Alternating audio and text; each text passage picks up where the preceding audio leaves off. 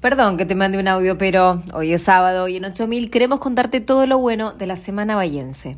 En esta nueva edición del audio del Orgullo Bayense empezamos con las cosas lindas de acá.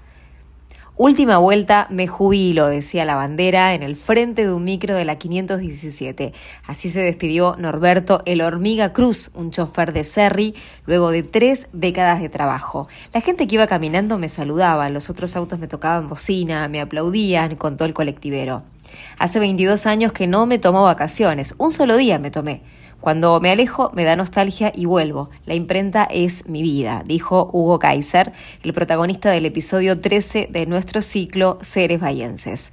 Natalia Florido Silva, autora de Crónica de una adopción, historias de familias que marcaron identidades del amor, contó que armó el libro para inspirar a quienes lo lean a encontrar el poder en su propia historia. No somos eso que nos pasó, somos eso que decidimos hacer con lo que nos pasó, remarcó. Milagros Rochón es bayense, tiene 25 años, estudió ilustración en la Escuela de Artes Visuales y acaba de presentar su primer libro, La Niña Maravilla y su súper amigo. Me emociona la idea de dejar una huella en el mundo, contó. Nahuel tiene 13 años, es ciego y conmovió con su imitación de nuestro Abel Pintos. En el programa Bienvenidos a Bordo, que se emite por el 13, contó que ama al bayense y sueña con cantar junto a él.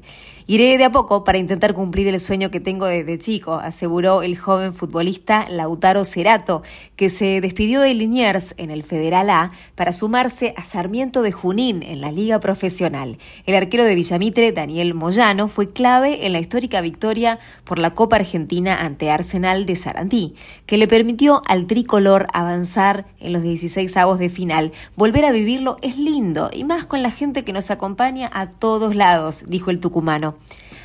Ahora vamos con nuestros infaltables toques de orgullo bayense. Estoy feliz, entusiasmado, ansioso, ilusionado, agradecido, así, muy, muy contento, dijo nuestro Agustín Sograda Aristarán a poco de estrenarse Matilda, el musical, en el Gran Rex porteño.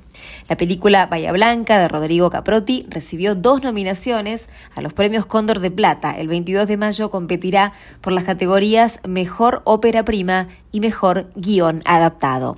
Bronce para tres por el Marginal 5. Nicolás Tauro, Murci Buscairol y César Maina fueron reconocidos en un festival de Nueva York. Y una más artística, Constanza Cepedano, una mezzo-soprano de acá con más de 20 años de trayectoria, iniciará una gira por Europa el 30 de mayo.